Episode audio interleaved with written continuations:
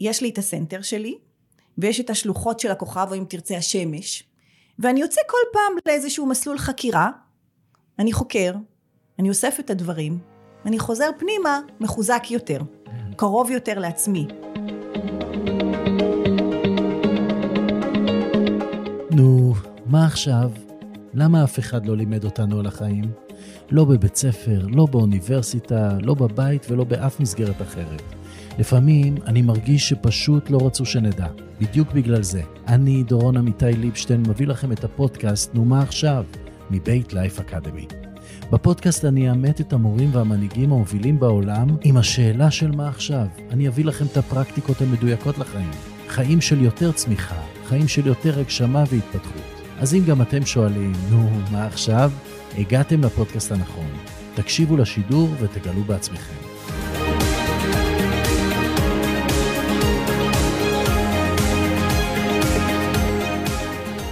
שיריאל ליבשטיין, איזה כיף שאת פה. איזה כיף להיות פה. ואנחנו, למי שלא מכיר, אה, בפודקאסט עם שיריאל ליבשטיין, סופרת, חוקרת, מטפלת, אה, עוזרת לאנשים בעצם להבין את סודות ההגשמה ולעשות את מה שהם אוהבים ולאהוב את מה שהם עושים ולהגשים את הייעוד. זה בעצם השליחות, משימת החיים שלך. Mm-hmm. אני תמיד שואל את כולם, השאלה הראשונה זה שיריאל, מה עכשיו? מה עכשיו? וואו. עכשיו זה להקשיב ללב. עכשיו זה פשוט להקשיב ללב. ללכת עם הקיבוץ וההתרחבות. אה, ללכת עם, אה, עם מי שאנחנו, אה, ולעזוב את הראש. לעזוב את הגרף הליניארי, שאנחנו כל כך רגילים אליו. להיות כמה שיותר פה. מלהנכיח אותנו. בדרך כלל אנחנו מחכים לסוף הרעיון בשביל לקחת את הטיפים, הכלים הפרקטיים שאפשר לקחת. בפתיחה העברת את כל הכלים הפרקטיים שאפשר לקחת, נוכחות, להקשיב ללב. אה, איך רובנו, באמת, אנשי ראש. רוב האנשים, אה, המנטלי, הראש, אה, נקרא לזה, הוא בעל הבית. נכון. ואנחנו רוצים לעבור לאיזון יותר אולי של אה, ראש ולב, או ללב יותר מראש. Mm-hmm. איך עושים את המעבר הזה? את למדת טרילותרפיה ולמדת איזון חיים ולמדת כל כך הרבה כלים. כן. איך עושים את האיזון הזה בין הראש ללב? אז uh, uh, בח, בחוויה שלי, האיזון הוא לא בין הראש ללב, הוא בין הראש לרגש, דרך הלב. Uh, אני, אני ממקמת את זה קצת אחרת.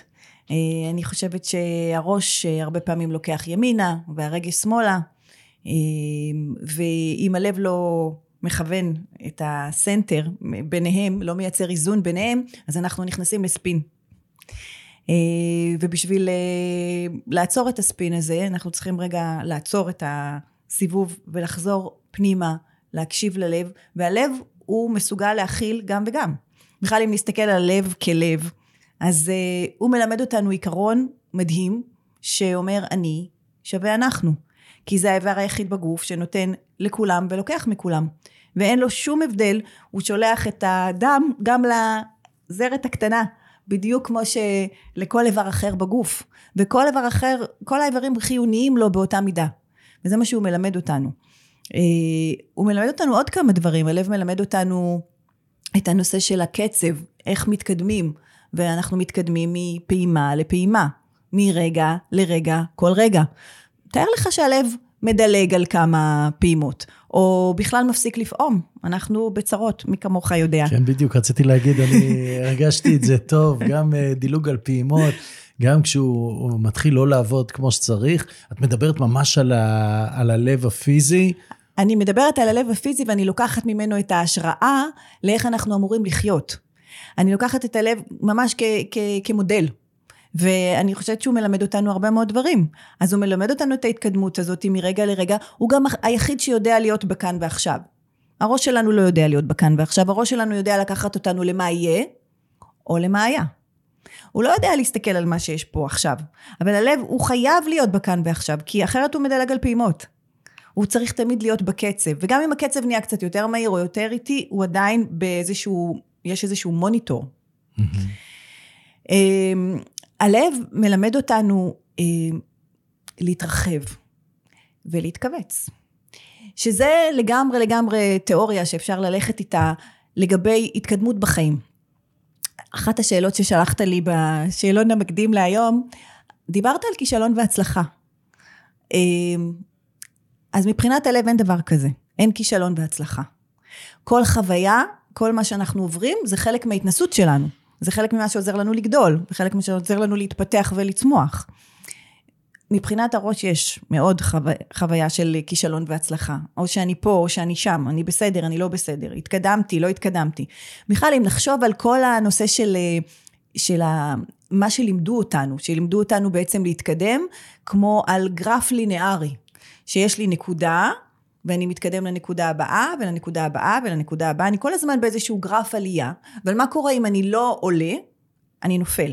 נכון? ואז אני מטפס עוד פעם בחזרה, ואני עוד פעם עולה ונופל, ועולה ונופל. ואם תסתכל על הגרף הליניארי הזה, בעצם אתה תגלה מין משהו כזה, עולה, יורד, עולה, יורד, עולה, יורד. אני אישית קצתי בהתקדמות הזאת. אני גיליתי שזה פשוט מרוקן אותי מאנרגיות הרבה יותר מאשר ממלא. ושאלתי את עצמי, אם אין דרך אחרת להתקדם. אני גם חושבת שיש משהו בגרף הליניארי הזה, והרבה הרבה שנים שאלנו את עצמנו, מה הדבר הבא, נכון? מה הדבר הבא? ועכשיו אנחנו שואלים מה עכשיו, אנחנו לא סתם שינינו את השאלה.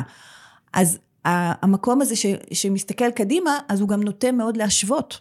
הוא מסתכל החוצה והוא מסתכל, הוא אומר, אוקיי, הוא כבר שמה והיא כבר שמה ואיפה אני?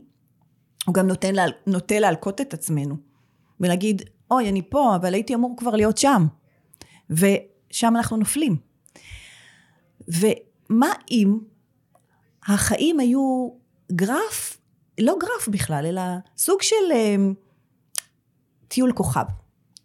משהו כזה שבו אני, יש לי את הסנטר שלי, ויש את השלוחות של הכוכב, או אם תרצה השמש, ואני יוצא כל פעם לאיזשהו מסלול חקירה, אני חוקר, אני אוסף את הדברים, אני חוזר פנימה מחוזק יותר, mm. קרוב יותר לעצמי, עם הלמידה, עם מה שלמדתי. וככל שאני עושה את זה, שאני מסכימה לצאת ולחזור, לצאת ולחזור, תחשוב על הקיבוץ וההתרחבות, הקיבוץ וההתרחבות. בעצם אני מייצרת אורגזמות. האורגזמות האלה הם מה שמייצרות את ההרחבה. פשוט כל פעם הכוכב שלי או השמש שלי יותר זוהרת והקרניים שלי מגיעות יותר רחוק ואז אני משפיעה יותר. ומה אם זאת הייתה המטרה וזו דרך ההתקדמות ופתאום במקום הזה אין, אין השוואתיות ואם כבר יש איזושהי בקרה זה הבקרה של איפה אני ביחס לעצמי. כמה העזתי ללכת עד הסוף עם הקרן הזו. כמה באמת חקרתי עד הסוף, ומה הבאתי ממנה כשחזרתי בחזרה. וכשאני הבנתי את זה, זה עשה לי איזשהו סוג של שקט. מכל הדבר הזה של הגרף הליניארי, ואיפה אני, והייתי צריכה, ובגיל הזה כבר הייתי צריכה להיות שם, והייתי צריכה להיות שם. וזה חלק מה, מההקשבה ללב, מה, מהתורה שאני קוראת לה הנהגת הלב. במקום שלטון השכל. שאני חושבת שזאת תקופה של כבר כמה שנים שאנחנו בתוך השינוי הזה. אז קודם כל, אה, זה אלטרנטיבה, אמרנו האקדמיה לחיים, זה אלטרנטיבה ל... לאקדמיה, לבית ספר, לאוניברסיטה, אז פה זה אלטרנטיבה לצורת החיים שלנו. לגמרי. ואני מבין ממה שאת אומרת, שבעצם אם אנחנו מיקרוקוסמוס של העולם, הלב הוא מיקרוקוסמוס שלנו. נכון. זאת אומרת, את הולכת פה ואומרת, אפשר ללמוד מהלב על החיים שלנו ועל דרך החיים שלנו, והרבה דברים שלימדו אותנו, שגוי מה שנקרא, ההתקדמות הלינארית, הזמן וכולי, את מסתכלת עליו אחרת, את מסתכלת עליו כ, כהתרחבות והתכווצות, כספירלי ופחות לינארי. כן, כי פשוט, זה לא שזה טעות, אלא ששלטון השכל הוא השתנה. אנחנו עוברים להנהגת הלב, אז כל זמן שהיינו בשלטון השכל, זה היה נכון להתקדם ככה, לימדו אותנו ככה, כי זה היה נכון, זה מה שתמך בנו, אבל אני גיליתי בחיים שלי, אה, שוב ושוב, שאני מתרוקנת ומאבדת אנרגיות במקום הזה. שבו אני שואלת את עצמי מה הדבר הבא, ומודדת את עצמי לפי אחרים, ומסתכלת, אוקיי, איפה אני בעקומה, האם התקדמתי? עכשיו, אם אנחנו נלך ונסתכל על ה... את דיברת על ייעוד, אוקיי? אז אה, יש איזשהו ייעוד משותף לכולנו, שזה בעצם האג'נדה של הנשמה.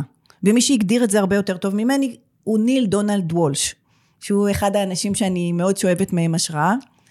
אה, שיחות עם אלוהים, שיחות- הנשמה הקטנה נכון. והשמש. והוא מדבר בעצם על, על זה שלכל הנשמות באשר הם יש את אותה אג'נדה. והאג'נדה היא בעצם להתרחב לגרסה הבאה של החזון הרחב ביותר שאנחנו יכולים להחזיק על מי שאנחנו. זאת אומרת שכן יש פה צמיחה, אבל הצמיחה היא התרחבות. אני לא יודעת אם אתה יכול, אני ממש להרגיש את זה, זה מפה החוצה, אני שולח את הקרניים שלי. והיא לא בצורה כזו של, של גרף ליניארי, שאז מר- מרים אותנו ומוריד אותנו כל הזמן, זה מקום אחר. זה גם קצת הנשי והגברי, נכון? כי הגברי זה תמיד היה חץ קדימה, והנשי היה סוג של מעגל. אז בעיניי המקום הזה של ההתרחבות כמו השמש או הטיול כוכב זה המקום שבו אנחנו משלבים את שניהם. כי כן יש את הקרניים, זאת אומרת שיש את המקום הזה הגברי שדוחף, אבל יש גם את הסנטר שלנו, יש הספירלה והקרניים עובדים ביחד. זאת תודעת הלב, שיש שילוב. אני מהסנטר שלי יוצאת החוצה וחוזרת לסנטר. יוצאת החוצה וחוזרת לסנטר. תסתכל על השילוב, זה ממש איזשהו שילוב. ובקורס שלי שאני מעבירה ב, באקדמיה לחיים שנקרא סודות ההגשמה, זה הבסיס לסודות. ואנחנו בעצם יוצאים וחוקרים את כל הדברים האלה שעדיין מונעים מאיתנו מלהיות בתודעת הלב. עדיין אה, מושכים אותנו לגרף הליניארי, להצלחה ולכישלון, להשוואתיות, לביקורתיות, למה יגידו, למקומות שבהם אני אה, פחות, פחות מוכן להיחשף. וכשאני מדברת על חשיפה אגב, אני מדברת על חשיפה של הלב. כי כשאתה שם, אתה נמצא שם במקום הזה, אז אתה גם פגיע. בוא, זה, אנחנו בלב, אנחנו במקומות שאנחנו גם פגיעים, אבל, אבל כשיש את השיתוף פעולה הזה והסינכרון הזה, ואני יודעת תמיד שהסנטר הולך איתי לכל מקום, ואני בסך הכל עכשיו באיזשהו שביל חקירה, ותמיד יש לאן לחזור הביתה, אז אני לא צריכה להיות עסוקה במגננות והגנות. עכשיו, יש אנשים שמנסים לעשות לעצמם סדר. אוקיי. כי לא דיברנו על הרגש, דיברנו על השכל, על הראש, דיברנו על הלב, שהוא אולי יותר הנשמה, נכון? כאילו, זה ההגדרה של מה שאת מתארת, כי הלב הפיזי, אנחנו יודעים, אבל יש לו משמעות מבחינת, כמו שאמרנו, המיקרו-קוסמוס. הוא מכיל את שלנו, הכל. כן. בסופו של דבר, אם אנחנו נסתכל מי אנחנו, אז אנחנו בעצם זה אנרגיה שמשתמשת בגוף, ובראש וברגש. לצורך מה? לצורך הגשמה דרך חוויה. אוקיי? הכל, בגלל זה אין הצלחה וכישלון, כי אנחנו באנו לחוות, באנו להגשים, ואנחנו בדרך גם נופלים וקמים, ואנחנו לומדים מזה, זה, אין לנו דרך אחרת ללמוד, אין לנו דרך אחרת לגדול ולצמוח. אתה יודע, אני גם הרבה פעמים, הרבה שנים, אמרתי לעצמי, למה צריך לכאוב? למה צריך שהלב יישבר? למה צריך שדברים פתאום ייעלמו לי מהחיים, או... או התקלקלו, so called.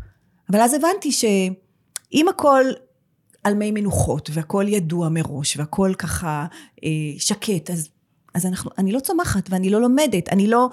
בעצם, אתה יודע, יש אמרה שאומרת שעולמות חדשים, איך הם נוצרים? מהתנגשות של כוכבים.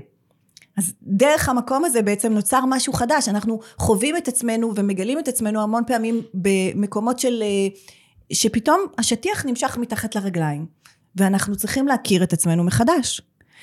זה אחד הדברים ש, שקרו לי הרבה מאוד פעמים בחיים. אם אני יכולה להגיד שאני מומחית למשהו, זה לשינוי. אני חושבת שהחיים שלי באמת עברו הרבה מאוד תהפוכות, הרבה מאוד שינויים.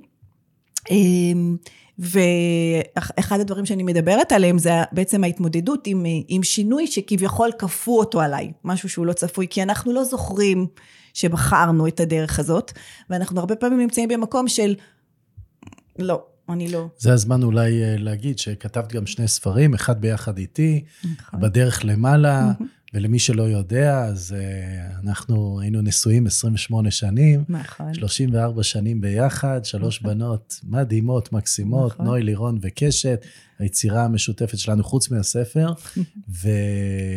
וגם כתבת ספר שנקרא כשתהיי גדולה תביני. נכון. ואנחנו צוחקים ואנחנו אומרים, את גדולה, תביני, ובאמת השינויים שקרו לך בחיים, כמות הבתים שעברת, אבא שנוסע לחו"ל, עכשיו גירושים, זה משהו שהוא חלק בלתי נפרד מהחיים, מעבר דירה, לגור בלונדון. אז את אומרת הכלים האלה עכשיו מאפשרים לנו להתמודד יותר טוב עם השינויים? לגמרי. התפיסה, ההבנה הזאת שבכלל אני בתוך מסע כוכב, אני בטיול כוכב וכל פעם אני אה, בעצם יוצאת לחקור איזשהו, איזשהו שביל, והדרך שלי לחקור את השביל הזה זה בדיוק דרך המשברים הקטנים, המשברים הקטנים או גדולים, שמייצגים, אה, מייצרים סדקים באישיות, ואז בעצם הם כמו מכריחים אותנו להיזכר מי אנחנו ולהוציא לקדמת הבמה אם תרצה, חלקים שהיו קודם מאחורי הקלעים, שבכלל לא השתמשנו בהם. אז אנחנו בעצם לא חווינו את כל המנעד של מי שאנחנו ומה שאנחנו יכולים להיות. ואני עברתי בחיים כמה וכמה משברים. אה, בגלל זה אמרתי על המומחיות בשינויים. ובעצם אה, הרבה פעמים במשבר אתה באמת נמצא במקום שאתה אומר לעצמך, איך הגעתי לפה? ולמה הגעתי לפה, ואם הייתי עושה ככה ואחרת, אז אולי לא הייתי מגיעה לכאן, וכבר הייתי צריכה להיות במקום אחר, אבל עכשיו זה עצר אותי, וכל השיח הזה הוא מאוד מאוד מחליש. זה שיח של קורבנות. הוא... זה שיח של למה זה קרה לי, ופחות לקיחת אחריות. נכון, הוא, למה זה מגיע לי. כן, יש בזה גם את ההיבט של הקורבן, אבל יש בזה גם את המקום הזה של uh, הבעלות על הכוח האישי, לא אצלי. הבעלות על הכוח האישי היא אצל הנסיבות. אצל הבוס שפיטר אותי, או זה שעזב אותי. זה הופך או... אותי חלש. כן, זה הופך אותי אה, מנותק מהיכולת שלי אה, להפוך את, את, מה שקר, את מה שקרה לחוויה, או אם תרצה להשלים את השיעורים שלי. כי, כי זה הגיע בשביל שאני, אם זה משבר, זה הגיע בשביל שאני אשבור משהו. אם זה משבר, זה הגיע בשביל שאני אשבור משהו, שזה כן. מקסים, וזה קצת מתחבר ל"הכל קורה עבורי, לא לי". נכון. מכיוון שאם uh, זה שובר משהו, משהו אחר ייבנה במקומו. לגמרי. ולכל דבר יש סיבה. לגמרי. ואיך אנחנו יכולים באמת לעשות את הטרנזישן הזה, את המעבר בין מצב של אה, בכל זאת חרב עלינו עולמנו, אבא שלנו עזב, או ההורים שלנו התגרשו, או אנחנו התגרשנו, או mm-hmm. פוטרנו מהעבודה, או עזבנו את הארץ כשבדיוק אה, מתחיל לנו הקריירה, אז איך אנחנו מתמודדים עם זה? מה בעצם אנחנו עושים, התהליך הפנימי שמאפשר לנו באמת את, ה, את הצמיחה וההבנה שהכל... כל מה שמגיע לפתחי בא לפתחני, נכון? אז זה מין רגע כזה שאני זוכרת שקרה אחרי הגירושים שלנו, אמ, שאני ממש זוכרת שיום אחד קמתי וצעקתי, ממש בקול, אה, די. אבל זה, זה היה מין קאט כזה שאמר לראש שלי, אני לא מסכימה יותר שאתה תשלח אותי למה היה אילו, ו, או לדאגות ממה יהיה. כי אני לא יכולה להתקדם שם. והשאלה היחידה שאני מוכנה לשאול, וזאת שאלה שבאה מהלב, זה מה אפשרי לי עכשיו? ואז מה עוד אפשרי לי? והמקום הזה של מה אפשרי לי עכשיו, לפעמים זה היה לבכות. לשחרר בכי, בכי זה קתרזיס, זאת מקלחת פנימית, זה בסדר גמור. לפעמים זה היה לקום ולצאת לטבע, להליכה. לפעמים זה היה להרים טלפון לחברה טובה ולדבר איתה, ולפעמים זה היה... אה, לייצר איזושהי, איזושהי פעילות, איזה משהו חברתי, ולפעמים זה היה לכתוב, ולפעמים זה היה אה, לשיר או לרקוד, אה, ולפעמים זה היה להתחיל פרויקט חדש, ככה פתחתי אה, קבוצת, שקראתי לה קבוצת האיזון היומי, שהזמנתי אנשים, וכל יום, כל יום היו תרגילים ששומרים עלינו בסנטר ובאיזון שלנו. עשיתי את זה מתוכי, בשבילי, אבל הגיעו עוד מאה איש ועשינו את זה ביחד. המקום הזה של מה אפשרי לי עכשיו, ולהסכים לעשות את מה שאפשרי לי עכשיו בלי להתעסק במה יהיה ולא במה היה, הוא מה ששומר עלינו בסנטר. זה ממש אה, המהות של הפודקאסט הזה, נו מה עכשיו? זאת השאלה שאנחנו שואלים, וזה נראה כאילו נו מה עכשיו זה doing.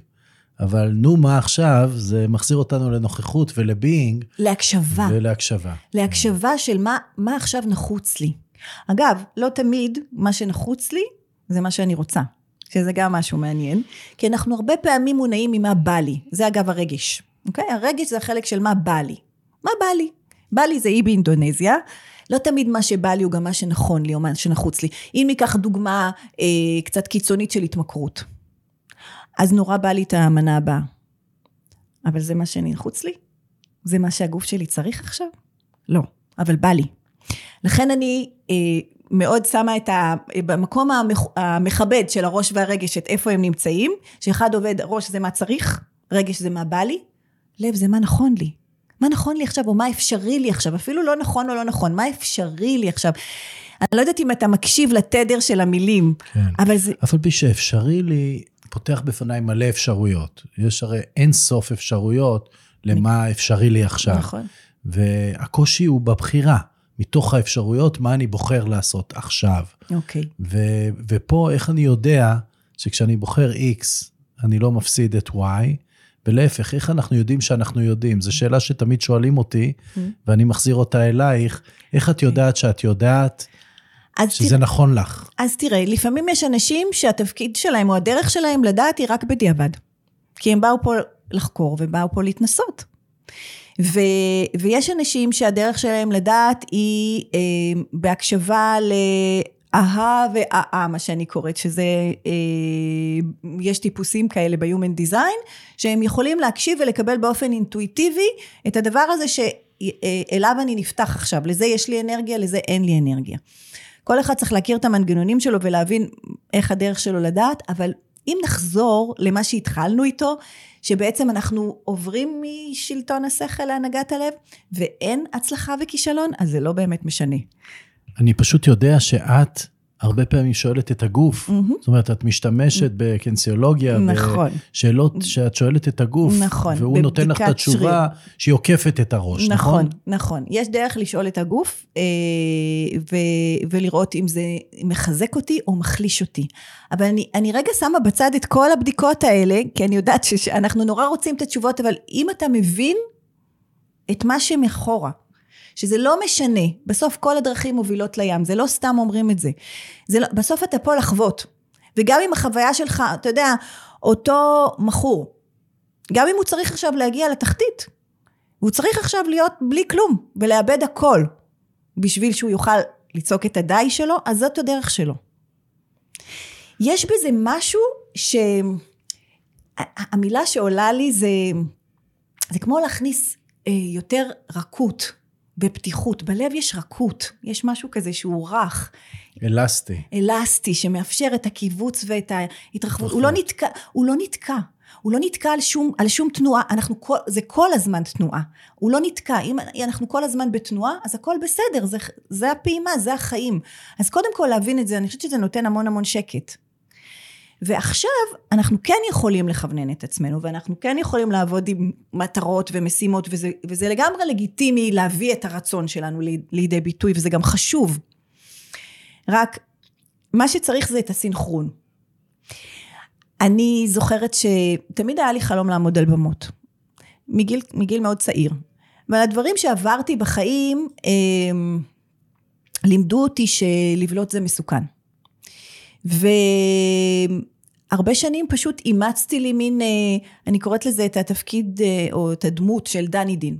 הרואה ואינו נראה, וממש ידעתי להביא את עצמי למקומות שבהם אני, אני האובזרבר, אני מתבוננת, אני קולטת, אני, אבל אני לא מביאה את עצמי לפרונט, ואם אני לא אגיד משהו, או אם מישהו לא יציג אותי, או אה, משהו יקרה שם, אז אני יכולה להיות באירוע וללכת ואף אחד לא ישים לב שהייתי שם.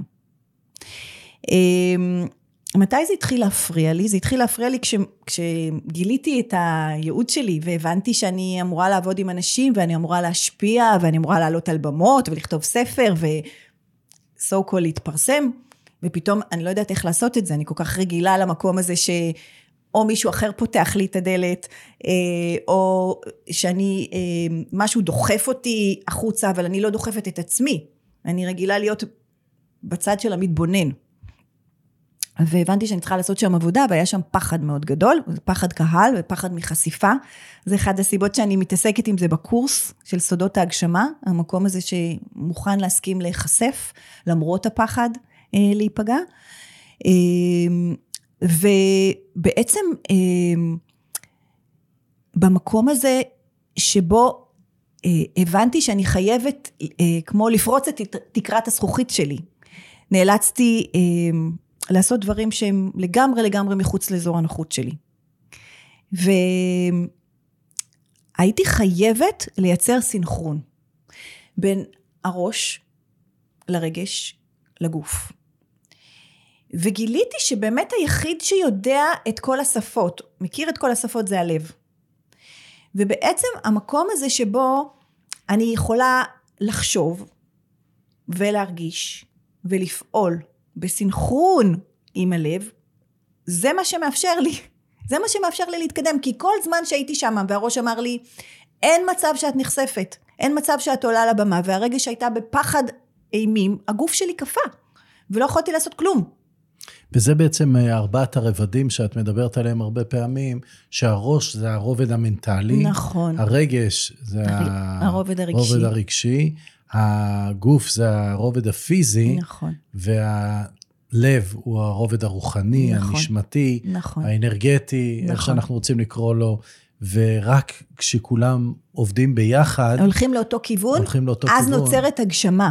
אבל את אומרת פה היום שיש מנהיג. והוא הלב. נכון. ובעבר דיברת על, אה, על סינכרון ביניהם, אבל לא היה אחד ש, שמנהיג את כולם, אה, אלא אם כן קראנו לו אמצע, או קראנו לו משהו יש, אחר. יש, נכון, יש, יש תמיד רק נהג אחד מאחורי ההגה. אז הלב הוא הנהג.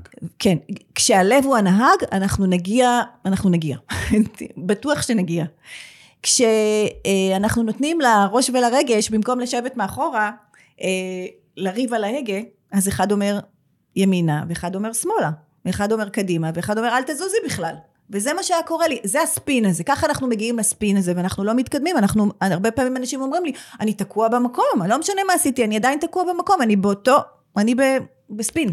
זה מחזק את המשפט שאומר, אה, אנחנו זה לא הגוף שלנו, אנחנו זה לא המחשבות שלנו, אנחנו זה לא הרגשות שלנו, אנחנו זה נשמה. נכון, זה אנרגיה שבאה להשתמש בכל אלה לצורך חו... הגשמה דרך חוויה.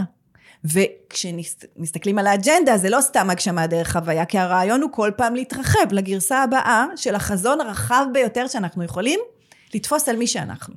אוקיי? אז המטרה היא כל פעם להרחיב את החזון ולראות מה הגרסה הבאה.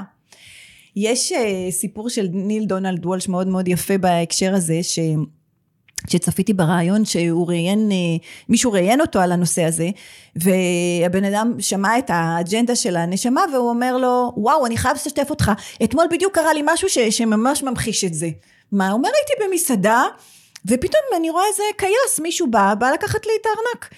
והאני הישן, היה תופס אותו ומפרק אותו במכות. ומצאתי את עצמי, לא, אני באה, אני עוצר אותו, ואני מתקשר למשטרה. ובזה אני עשיתי משהו שהוא הרבה יותר רחב ממי שאני, כי מה שעשיתי זה עצרתי אותו מלפגוע בכל האחרים במסעדה. והייתי נורא גאה בעצמי. וניל מחייך ושותק ואומר לו, אני יכול להציע לך עוד ורסיה? אומר לו, בבקשה. אז הוא אומר, אני אספר לך, קרה לי מקרה דומה, לא עם ארנק, עם טלפון. אני הייתי במסעדה ופתאום קלטתי מישהו שבא לקחת לי את הטלפון. ואני ביקשתי ממנו לעצור. אמרתי לו, תקשיב, אני מבין שאתה במצוקה כל כך גדולה, שהגעת למצב שאתה לוקח רכוש של אנשים אחרים. את הרכוש הזה אני לא יכול לתת לך, אבל הנה בוא קח 300 דולר שתקנה לך טלפון משלך. וכשהוא התקרב אליי, אמרתי לו, יש לי עוד רעיון בשבילך. אם אתה מסכים לא לגעת יותר בשום רכוש של אף אחד אחר ולעשות עבודה עם עצמך כדי שלא תצטרך להגיע למקום הזה, אני מוכן לתת לך כפול. הוא לא היה באותו רגע במקום שהוא יכול אה, להקשיב לזה, הוא רק לקח את ה-300 דולר והלך, אבל כל המסעדה שמעה את הרעיון, את האג'נדה, אז מבחינתו הוא עשה את שלו. ואני רואה את הבן אדם שמראיין אותו עם דמעות בעיניים, והוא אומר לו, וואו, להציע כסף לזה שעכשיו רצה לגנוב ממך? אני ממש לא שם. אז תמיד יש גרסה יותר רחבה ויותר רחבה ויותר רחבה שלנו, שאנחנו יכולים להביא את עצמנו למקום שאנחנו פועלים בכלל לא משום אג'נדה שחשבנו שנפעל ממנה קודם. הרי האג'נדה שלנו בדרך כלל היא fight, flight or freeze. אנחנו במקום, במצב כזה, או נילחם, או נקפא, או נברח. וכשאנחנו פועלים מהגרסה הרחבה שלנו, כשאנחנו מחוברים לתודעת הלב, שזה אגב הספר הבא שאני התחלתי לכתוב, אמ, מגיעות, מגיעות מתוכנו אה, תגובות אחרות, שהן לא הגיוניות והן לא מה שהכרנו קודם. ויש בהן חמלה, ויש בהן רכות, ויש בהן פתיחות, ויש בהם גם דיוק, משהו מאוד מאוד מדויק, שהצד השני יכול להקשיב לו. מדברת על כל האיכויות של ההנהגה החדשה. אם בעבר היינו מדברים על הנהגה אה, של קדימה הסתער, אני אומר, אתם עושים אה, נתינת הוראות, פקודות, אה, אה, כזה הנהגה כוחנית. Mm-hmm. היום זה הנהגה בדיוק הרכה הזאת, ההנהגה המשתפת, mm-hmm. הנהגה שרואה את כל אחד, וזה ממש שינוי שהעולם עובר, אנחנו רואים יותר ויותר מנהיגות שעושות את זה ככה. Mm-hmm. בעבר המנהיגות לקחו את הרעיון של המנהיגות מהגברים ועשו את זה בדרך הקונבנציונלית, והיום זה מאוד מאוד משתנה. Mm-hmm. אז אה, את אומרת בעצם שאת שלטון הראש מחליף שלטון הלב. אני קוראת לו הנהגת הלב. הנהגת הלב. זה לא שלטון. זה לא... כי בהנהגה אתה באמת אה, במקום ש... אתה יודע, יכולים להיות הרבה מנהיגים, יכולים להיות, יכול להיות שיתופי פעולה. מנהיג הוא מישהו שעושה שיתופי פעולה. מישהו שהוא בשלטון, תחשוב על מלך. הוא לא עושה שיתופי פעולה. הוא נמצא שם, זה היררכי, ויש, כולם משרתים אותו. זה מאוד מאוד שונה. את זוכרת ששמעון פרס אמר, להנהיג זה לשרת. נכון. והמלכים הגדולים באמת, או המנהיגים הגדולים באמת, הבינו שהם פה בשביל לשרת ולא הפוך. העם לא משרת אותם, הם משרתים uh, את העם. ואני מסתכל על זה ואני אומר, uh, כל מה שאת מדברת עליו בסודות ההגשמה, והקשבה ללב, הקשבה לנשמה, אה, סוף סוף יש בעל הבית, מה שנקרא, בתוכנו, כי אנחנו מורכבים מהרבה חלקים. היה לי קשה עם זה הרבה שנים, אבל אה, אני מבין את זה עכשיו. ואחד הדברים שאני מדבר עליהם, ותראי איך זה מתחבר לנשמה, זה שקודם כל את החלקים אנחנו צריכים לראות, נכון? להגיד I see you, מה שנקרא, כל חלק, וזה לא משנה אם הוא פיזי, אם הוא מנטלי, אם הוא רגשי, לגמרי. או אם הוא נשמתי. אנחנו, זה, זה לראות אותם, להכיר בהם, זה לאפשר להם את המקום להיות, אבל לא להזדהות איתם. לא להכחיש אותם ולא להזדהות איתם. זה כמו, אה, תאר לך שיש לך בית גדול, ויש לך גם קומה של מרתף. וכל הבית, החדרים מוארים, אבל המרתף חשוך. אז במרתף החשוך אתה לא כל כך נכנס, אבל מה אם תדליק את האור? אוקיי? תדליק את האור ותראה, תראה את כל השדים, תראה את כל מה שיש שם, ותסכים להסתובב שם, אין, אין, אין יותר מה להסתיר. אז אתה לא, אתה לא מתעלם משום חלק, אבל אתה גם לא גר שם, אתה גם לא עובר לגור שם. אנחנו בתקופה כזאת שהכל אה, צף והכל עולה. זאת אומרת, האור נדלק אם אתה רוצה או לא רוצה, וכל ה... אה, נקרא לזה הצל והשדוס וכל הדברים שעשינו צפים ועולים למעלה. ואין ברירה אלא להתמודד עם זה. את חושבת שזה קשור לקורונה, כל מה שקורה עכשיו, שזה כזה מערכת הפעלה חדשה, New Operating System? אני חושבת שזה חלק מהשינוי הזה, ש... תראה, הקורונה, מה שהיא עשתה, הכריחה אותנו להיכנס פנימה. וקרו המון המון שינויים. מדברים על זה שרף הגירושין עלה לשחקים, כי פתאום אנשים רגע הסתכלו, זה מי שאני רוצה לחיות איתו, זה, זאת מי שאני רוצה לחיות איתה, משהו פה לא עובד, היינו צריכים לדייק, המון אנשים שינו מקומות עבודה, או שינו את התפקידים שלהם בתוך מקומות עבודה, בכלל ארגונים גם שינו את הדרך עבודה שלהם, זה, זה עשה המון המון המון שינויים. כשדיברת על האור הזה, האור נדלק, האור דולק, אבל הבחירה שלנו אם להסתנוור ממנו, או להכניס אותו פנימה, או, או להיות חלק ממנו. אוקיי? כי, כי אור יכול להיות מאוד מאוד מסנוור. מה שמזכיר לי בעצם שהשליחות שלנו כעם היהודי, כמדינה, זה אור. להביא אור לעולם. Mm-hmm. אבל קודם כל אנחנו צריכים להביא את האור הזה פנימה, לתוכנו, וכשאנחנו מרגישים שעשינו את העבודה, הפלא ופלא, הוא גם יופיע בעולם. לגמרי. זאת אומרת, העולם הוא השתקפות של העבודה הפנימית שקורית אצלנו. לגמרי. ועכשיו אני הולך איתך אה, על פי השיטה שהבנתי אותה פה בשיחה שלנו. אה, הדרך להאיר אותנו מבפנים היא להאיר את הלב. נכון, לוודא שהוא מואר, להבין מה מאיר אותו, מה מדליק אותנו, מה ממלא לנו את המצברים, מה התשוקות שלנו, מה מרגש אותנו. זה דברים שמדליקים את האור. אה, ולהתחיל לדבר על זה. אה, לעשות את, ה, את, ה, את הדבר הזה שכל הזמן, אה, איפה יש חיים? לחפש איפה יש חיים. הלב חי. תחשוב, הלב זה, זה הפעימה הראשונה והפעימה האחרונה.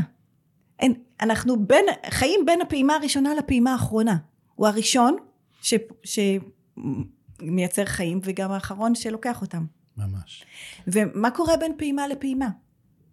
מה קורה לנו? ונזכור שהפעימה הראשונה עוד בעודנו עובר בבטן של אימא. לגמרי, אבל מה קורה לנו בין פעימה לפעימה, ואיפה, אני היום ממש מסתכלת, אני לא סתם עושה את התנועה הזאת בידיים, איפה יש חיים? מה חי? מצאתי את עצמי שהמון פעמים אנחנו משקיעים בתקופה הזאת, נגיד אחרי הגירושים. היה דאון, היה איזשהו סוג של משבר. אה, ברגע הראשון, אה, למרות שזו הייתה החלטה משותפת, אבל אני זוכרת את הרגע הזה שיצאת מהדלת, ו... וחזרתי בשנייה להיות אותה ילדה בת שש, שאבא שלה יצא מהדלת, ואמרתי לעצמי, מה, את משחזרת? איך זה יכול להיות שאת משחזרת? את משחזרת את החוויה הזאת של הנטישה? איך זה יכול להיות? מה? ואז הבנתי שזה לא הגיע בשביל שאני אשחזר, זה הגיע בשביל שאני אעשה איזשהו סוג של תיקון, ובעצם אה, התמודד עם זה בצורה אה, אחרת. אשבור את כל, ה, את כל הדפוסים האישיותיים שאימצתי אז אה, בנטישה ההיא, שזה היה בעיקר אה, ללכת ולחפש עוגנים בחוץ. היא כאילו, לקחו לי איזשהו עוגן, ועכשיו אני צריכה למצוא לו תחליף. וכל החיים אני צריכה למצוא לו תחליף. והחלק מה, מהשינוי פה הוא בעצם אה, לחזור למצוא את העוגן בתוכי. ולבסס אותו ולייצב אותו ברמה כזאת שאני לא נוטשת יותר את עצמי בשום צורה. עכשיו אנחנו נוטשים את עצמנו בכל מיני צורות, זה גם משהו שאני מדברת עליו בקורס ואנחנו עושים איתו עבודה, אבל חלק מהדרך שאנחנו נוטשים את עצמנו זה באמת שאנחנו משקיעים את האנרגיה במשהו שאין בו חיים. אנחנו משקיעים אנרגיה במה היה, ואנחנו משקיעים אנרגיה בדאגה של מה יהיה. אנחנו משקיעים אנרגיה בדברים שהם אין, הם לא יצמחו יותר, זהו, משהו נג... אין, אין, אני אמשיך להשקות את האדמה הזאת, אין שם, גמרנו, אין. הגבינה זזה. עכשיו, זה מה שעשתה הקורונה, אם אתה מסתכל, הגבינה זזה. וכמה אנשים מאיתנו באמת זזו עם הגבינה, וכמה כאלה עדיין מנסים להשקות את מה שהיה? ובזמן קורונה ובזמן הגירושים, את מחליטה אה, לעשות משהו שתמיד חלמת עליו, לעשות הרצגה, מופע יחיד, כן. שבו את מספרת את הסיפור שלך בממש הופעה, הצגה, על הבמה, הבמה יכולה להיות בבית, הבמה יכולה להיות בכל מקום, ו, ובעצם אה, מתוך המשבר יוצאת פה הגשמה. לגמרי. זה, אני הבנתי שמה שהופך משבר לשבר, זה ההתנתקות. זאת אומרת, לפעמים אתה, יש משבר, ואז יש רגע שאתה אומר לעצמך, זה גדול עליי. אני לא עומד בזה, אני לא יכול, אני לא מספיק חזק, אני לא, אני לא, אין לי, אין לי את מה שצריך בשביל להתמודד עם זה, אבל כל מה שמגיע לפתחנו בא לפתחנו, וכל מה שמגיע עד אליך נועד עבורך. אין פה משהו, הרי זה הכל חלק מהיצירה שלנו, זה לא מישהו עשה לנו. לגמרי. אמ, תמיד חלמתי לעמוד על במות, ומה שקרה עם, ה, עם ההצגה זה, זה היה אימון מדהים ב, בנוח, בלהנכיח את הלב. בכלל בלהיות במקום של נוכחות. אגב, אחד הדברים שמאוד אה, מאוד מבדילים את אה, שלטון השכל מהנהגת הלב, זה המקום הזה שבשלטון השכל אנחנו במאמץ להוכיח שאנחנו ראויים, שאנחנו שווים, שמגיע לנו, שאנחנו מספיק. בהנהגת הלב אנחנו פה להנכיח. אנחנו פה להנכיח את מי שאנחנו. וזה עולם שלם, זה, זה משהו אחר לגמרי, וזה דרך לעבור מהצורך להוכיח למקום שאני רק פה להנכיח. וההצגה הזאת תמנע אותי בזה, לגמרי. כי זה להגיע ל, לרמות כאלה של דיוק, שבהם אתה יוצר סינכרון והראש משתף איתך פעולה, והרגש משתפת איתך פעולה, והגוף משתף איתך פעולה, וכולם רוקדים באיזושהי הרמוניה כזאתי, ש, שעוברת לקהל, כי, כי כל פעם שאתה לא בסינכרון הזה, זה פשוט לא עובר. אתה, הרגש לא עובר, או שאתה שוכח את המילים בדרך, או שמשהו בקצב שאתה, שאני מתנהלת לא, לא בסינכרון עם המוזיקה, או זה, זה ממש, ועוד אני עם קשב וריכוז, אז בכלל. זה, זאת הייתה, זה היה ממש אימון בלעזוב את כל המה יגידו, ואיך זה נראה, וכמה אנשים באמת הגיעו ולא הגיעו. אמ, ו- ואם אני זוכרת את הטקסטים או לא זוכרת את הטקסטים, ואם אמרתי את זה באינטונציה הנכונה או לא, ו- ו- להפסיק להסתכל על עצמי אה, כל הזמן מהעיניים של הקהל. שזה משהו שאני לא יודעת אם זה מאפיין אה, את כל מי שיש לו פחד אה, קהל, אה, אבל, אבל זה משהו שהייתי עושה המון. זאת אומרת, כל הזמן, איך אני נראית, איך אני נראית בעיניהם, ולהתחיל לראות אותי, ולהיות בפנים ברמה כזאת שאני פשוט כל הזמן שומרת על הריקוד המשותף הזה. וכל פעם שהיה זיוף, קיבלתי את הפידבקים האלה מבחוץ. זה היה מדהים לראות, לעומת פידבקים אחרים. וגם ללמוד את זה, זה משהו ללמוד. את הריקוד הזה. זה קטע שבאמת אה, כל אחד פועל אחרת. אני זוכר שכששנינו עמדנו ביחד על הבמה, אז נורא היה חשוב לך המילים והדיוק וההכנות והחזרות והטיימינג. והיום כשאני בעצם עומד על הרבה במות, אני מגיע אתמול אה, להרצאה בגבעת נילי, ואני יושב, מסתכל על הקהל, ואין לי מושג מה הולך לצאת עכשיו. אני ממש מסתכל עליהם ואני מתחבר, ובסוף איזו מילה שמישהי שם אמרה עליי, דורון הולך לספר את הסיפור שלו, לקחה את כל, ה... אה, את כל הכיוון של הסשן לכיוון מסוים, שלא היה לי בכלל כי זאת הייתה הזמנה. כן. זאת הייתה הזמנה, הזמינו אותך. כמו שאני מגיבה לדברים. זה מדהים להיות במקום הזה. ואני רוצה להגיד משהו על זה.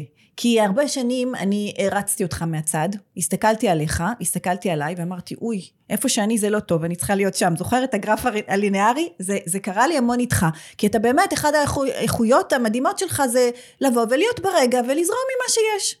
ואני, אני לא סתם אה, מדברת על הראש והרגש, אני באה מהראש, אני מאוד מכירה את זה, וזה מעבר שאני עשיתי ועדיין עושה, ובגלל זה אני יכולה גם ללמד אותו.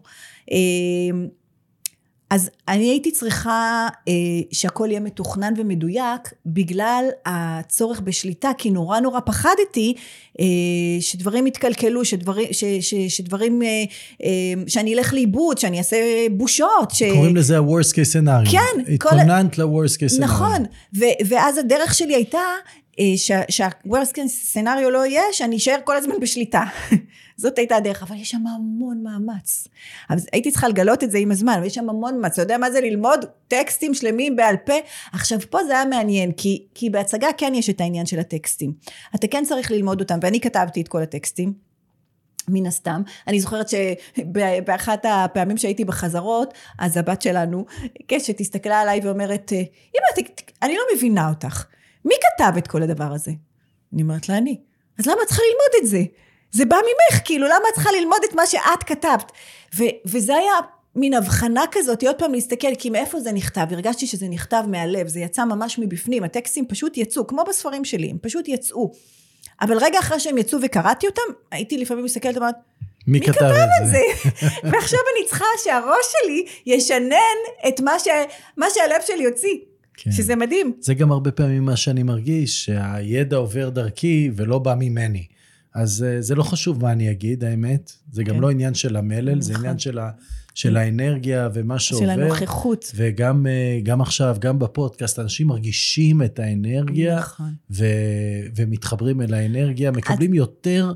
אני חושב, מסרים דרך האנרגיה מאשר דרך המילים. נכון, אבל בהצגה אה, אתה צריך גם וגם וגם, זה הקטע. אתה צריך את המילים, אתה צריך את ה, את ה... לזכור את הטקסטים, אבל רגע שלמדת אותם, אתה לא מתעסק איתם יותר, אתה לא יכול להתעסק איתם, אתה לא יכול להיות במקום של, רגע, מה השורה הבאה, מה השורה הבאה, כי אז אתה לא מביא את הרגש, אתה לא, אתה לא מחיה את זה, כי הרעיון הוא לחזור, ההצגה שלי בעצם היא מבוססת על הספר שלי, והיא מביאה אה, רגעים בחיים שלי, שבהם היו כל מיני, אה, אם אפשר לעשות כזה מין זום אין, ולהסתכל איך נוצרה הנטישה, איך, אה, איך נוצר הניתוק מהלב, אה, מה הדברים שבעצם גרמו לי להיסגר, אה, להפוך להיות שקופה, להיות כל הזמן במקום שצריך להגן ולהוכיח, להוכיח שאני ראויה למקום בלב של אבא שלי בעצם שעזב. מה הדברים שבעצם יצ... קיבעו את האמונה, כשתהיי גדולה תביני, שזה המשפט שהוא אמר לי כשהוא עזב, ואיפה בעצם כל החיים שלי זה היה המקום שאוקיי אני מחכה לרגע שאני אהיה מספיק גדולה ואני אבין כי עד אז זה העקומה הזאת הלינארית הרגע הזה עוד לא הגיע. יום כמו שאני המון פעמים שומעת אנשים אומרים אני עוד לא יודע מה אני אעשה כשאני אהיה גדול אני עוד לא יודעת מה אני אעשה כשאני אהיה גדולה. אבל את עכשיו כבר גדולה את עכשיו כבר גדולה בדיוק למידות שהחיים מבקשים ממך להיות. זה מי, ש, מי שאת עכשיו יש לך את הכל בפנים. רק מה? תלמדי לסמוך על זה תלמדי להאמין בזה תישארי מחוברת לזה, ותקבלי את עצמך גם כשאת נכשלת, גם כשאת כאילו לא מצליחה. כי זה, תקבלי את עצמך. זה חלק מהדרך. זה חלק מהדרך, זה לגמרי חלק מהדרך. אז ההצגה היא, היא בעצם מאוד מאוד חידדה את המקום הזה של איך מייצרים את הסינכרון הזה בין כל הרבדים, שכולם יעבדו בהלימה אחד עם השני, ולא מישהו ינסה להשתלט, כי ברגע שיש פחד במערכת, אז הראש, הראש תופס פיקוד. אוקיי? הוא מנסה להגן על הרגש, הוא תופס פיקוד, יש פחד. ואז אני מאוד מאוד בשליטה, ואז אני מאוד מאוד בדאגה, ואז אני מאוד מאוד בהחזקה. אוקיי? אז אנחנו, כל, אז אנחנו כן צריכים להכיר בפחדים, ואנחנו כן צריכים ללמוד את התנועה הזאת של לשחרר ולפתוח, ולחזור לרכות, ולחזור ל trust. להיות במקום של trust, כי כשאני במקום של trust, אז באמת אני יכולה להיות בהלימה עם המשפט, הכל קורה עבורי לא לי. אתה יודע, יש הרבה אנשים שיבואו אליי ואני אבדוק בדיקת שריר, והם יגידו את המשפט הזה, והיד תיפול. כי אין הלימה ביניהם לבין המשפט. זה נכון שהכל קורה עבורי לא לי, אבל, אבל אם אני לא בטראסט, זה לא באמת בחוויה האנושית שלי נראה ככה. אני לא יודעת אם אתה מכיר את זה, אבל לפעמים יש לנו, אני לפעמים רואה את זה, שאנחנו יכולים לחיות כמו במציאויות מקבילות. שאני במקום של טראסט, אני אתן דוגמה הכי פשוטה, אבל לפני כמה זמן, גם כתבתי על זה אה, פוסט, הייתי צריכה פשוט להגיע לדואר ולהביא איזושהי חבילה בדואר. עכשיו הדואר אה, כבר הרבה זמן שינה את, ה, את הדרך שלו, שאתה לא יכול פשוט להגיע, אתה חייב אה, לקבוע תור מראש ולקבל מספר. כביכול זה היה אמור לייעל את התהליכים, אני לא יודעת, אולי יש מקומות בארץ שכן, איפה שאני הולכת לקחת את הדואר, ממש לא, אתה מגיע ויש תורות מטורפים ואתה אומר, מה הרעיון ש... שבחרתי מספר? ואני הגעתי, זה היה ממש אחרי סשן של איזון ש... שעשיתי לעצמי, הגעתי ככה במצב רוח טוב, אני זוכרת שאני נכנסת ואני רואה את האנשים, ואני רואה אנשים עם פרצופים, ו... ואנשים אה, כועסים וצועקים ו... ו... ומתלוננים, ואני עומדת עם המספר ואני מחייכת, אני מחייכת ואני מסתכלת, ואני אומרת אוקיי. ואולי דקה, דורון, דקה עברה, שהמספר שלי מופיע, ואני נכנסת, אני לוקחת את החבילה ואני יוצאת ואני רואה את האנשים מסתכלים עליי. וזה ממש הרגיש שאנחנו נמצאים בשתי מציאויות. שכאילו משהו קורה שם, שאני אני, אני איתם, אבל אני במציאות אחרת. אז כשאתה נמצא במקום הזה של הטראסט, אז החיים באמת עובדים עבורך, ואתה באמת יכול ליהנות מהבנפיץ הזה, כי אתה, כי אתה באמת חווה את זה וחי את זה. אבל כשאתה לא שמה, זה מרגיש לך שהם מאוד נגדך. ושם אנחנו נוטים ליפול, שם אנחנו נוטים לוותר, ושם אנחנו נוטים להתייאש, ושם אנחנו נוטים לחזור להרגלים של הקורבנות ולהתמכרות, להתמכרויות שלנו. יש לנו המון המון התמכרויות.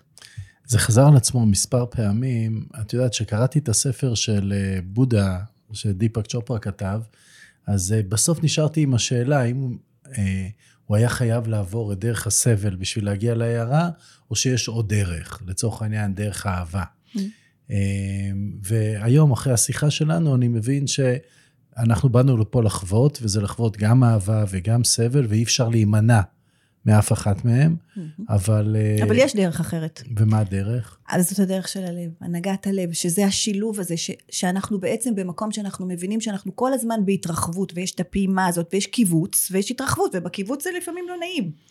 אבל הקיבוץ מחזיר אותנו פנימה כל פעם, להישאר בקשר, להישאר בקשר עם הגוף, להישאר בקשר עם האינטואיציות שלנו, להישאר בקשר עם, ה, עם החלקים שלנו, אנחנו חייבים את זה, כי אנחנו לא יכולים להיות רק בחוץ. אם אנחנו כל הזמן, תחשוב, אתה לא יכול להיות כל הזמן פרוס רק בהתרחבות. וגם אתה לא יכול להיות כל הזמן רק בקיבוץ. זה התנועה הזאת, זה לשים לב שכל הזמן יש את התנועה. לזהות את התנועה, איפה יש חיים, שם אני נמצא. מצוין. אמ, אם את צריכה לתת אה, כמה כלים פרקטיים לסיכום, שמסכמים בעצם את כל מה שדיברנו עליו היום, ואנשים יכולים לקחת את זה וממש עכשיו להטמיע את זה בחיים שלהם, מה את אומרת? אז אני חושבת שהיו פה המון תוך כדי. האחד מהם זה באמת השאלת בסיס הזאת של מה אפשרי לי עכשיו. באמת, ת, ת, תגיעו למקום הזה של הכת, שמספיק לשאול אה, מה יהיה, ומספיק לחפור במה היה. מה אפשרי לי עכשיו? זו השאלה הראשונה. השאלה הראשונה כל בוקר. בעצם שאלת הפודקאסט שלנו. כל בוקר, כל, okay. אוקיי. פותחים את העיניים, מה אפשרי לי עכשיו? שאלה שנייה, או כלי שני, כלי כן. פרקטי שני. Uh, הכלי השני זה באמת להיות בקשר עם, עם החלקים שלנו שהם בהתנגדות. אמ, אחד הדברים זה, אני הרבה פעמים חושבת על איזושהי אופציה ש... או איזושהי הזדמנות שמגיעה או איזשהו רעיון שיש לי, ואני בודקת האם אה, הלב שלי יש בו התרחבות או קיבוץ למול האופציה הזאת. כן. ממש אפשר להרגיש את זה, אוקיי? ובמקומות שיש קיבוץ, להבין שיש שם חלק שנורא נורא מפחד, ולא לא לפחד לעשות איתו שיחה. זה ממש להעיז להעניש אותו באלף, לעשות האנשה. אני אוהבת לעשות את זה בכתב, ולשאול. מי החלק בי שמתכווץ עכשיו? מי החלק בי שמפחד עכשיו? מי החלק בי שמתנגד עכשיו? ולהבין למה. ולעשות איתו שיחה כדי לגייס אותו לדרך שלי. לא כדי לשנות אותו. לא כדי לרדת עליו. לא כדי לגרש אותו. לא כדי להילחם בו. זה מאוד מאוד חשוב. אלא להבין מה יושב מאחורי. אתה יודע, אמ, אחד הדברים שגיליתי ב, ב, ב, בתהליך, וזה גם משהו ככה, אמ, אנחנו כולנו נולדים סקרנים. ילדים נולדים סקרנים. אבל זה נורא תלוי באיזה בית גדלת. ואני גדלתי בבית שאומרים בו הרבה לא. נורא נורא פחדו עליי, נורא נורא רצו לשמור עליי, אז באיזשהו שלב הפסקתי לנסות. הפסקתי לשלוח את היד למקומות המסוכנים האלה, כי, כי זה אסור וזה מסוכן. אמ, ובעצם החלק הסקרן שלי הפך להיות חלק סקפטי. הוא הפך להיות חלק שבמקום לשאול, למה לא? הוא אומר, למה לא? הוא מסביר למה לא. ואני בעצם היום מתרגלת את השריר הזה של, למה לא? אז בואי ננסה את זה. אז בואי נלך לפה. אז כן ו. במקום לא אבל. ובעצם העבודה הייתה עם החלק הזה של ללכת לסקפטי ולגלות שבמהות שלו הוא היה סקרן. אבל קרה לו משהו. זאת אומרת, כל פעם שאנחנו מסכימים להכיר את החלקים האלה, את ההתנגדויות שלנו, אנחנו מגלים שהם במקור לא היו כאלה. הם לא היו התנגדויות. אנחנו במקור, המהות שלנו היא פתוחה. היא משחקית, היא, היא באה אה, אה, לשמוח, אה, לשמוח שמחה טבעית כזאת, היא באה אה, לחוות, היא באה, לה... היא כמו ילד, יש בה המון המון המון איכויות של ילד, שאנחנו סגרנו עם השנים. אז הטיפ השני שלי, תהיו בקשר עם החלקים, תעשו להם האנשה ותדברו איתם. אגב, בקורס אנחנו ממש לומדים את הכלים ונכנסים לעומק, איך אנחנו מנהלים אה, דיון כזה ואיך אנחנו עושים טרנספורמציה לחלק. יש ממש, אפשר לקחת חלק ולעשות לו טרנספורמציה. נהדר. והטיפ השלישי, הכלי השלישי והאחרון. והכלי השלישי והאחרון, אה,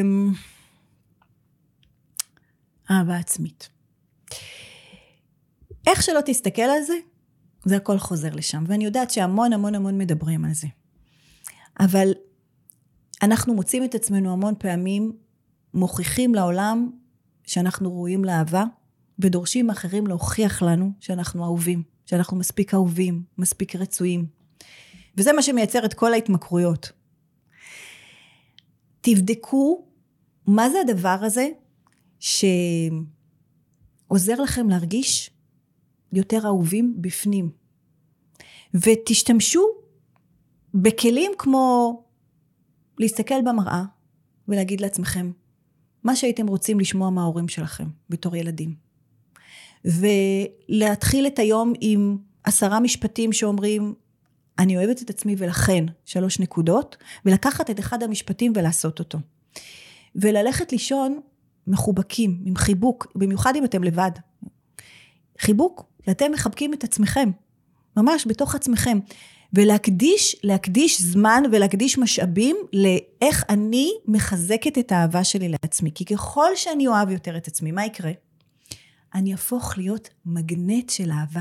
מדויק. אהבה היא ממגנטת. זה שוב, זה מרחיב את הקרניים שלנו, זה מגדיל את האור שלנו, ואז השפע וההזדמנויות וכל הדברים האלה שאנחנו רוצים, יוכלו להיכנס. מדהים.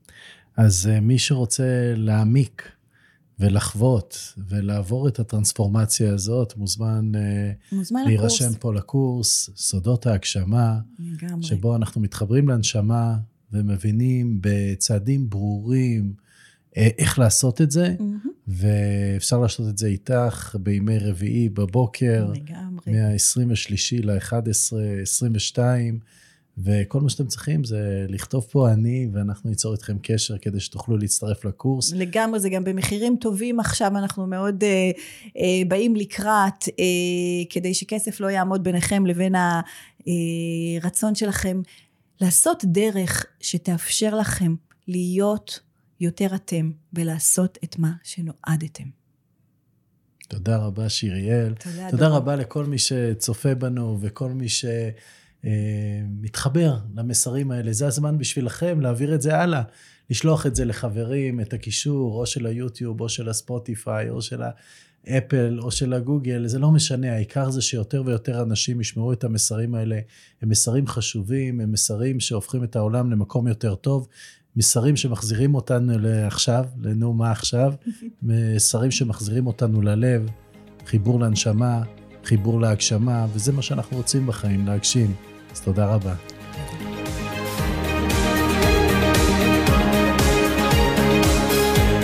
טוב חברים, הגענו לסיומו של עוד פרק בפודקאסט, נו מה עכשיו? במידה וקיבלתם ערך מהפרק הזה, עזרו לנו להפיץ את הבשורה. שתפו לפחות חבר אחד שיכול ליהנות מהערך הזה. בכל פרק מצורפות לכם שלושת הפרקטיקות עליהן דיברנו בפרק. צאו ויישמו, כי להקשיב בלי להתאמן ולממש, זה לא ממש עובד. אני הייתי דורון עמיתי ליבשטיין, ונתראה בפרק הבא.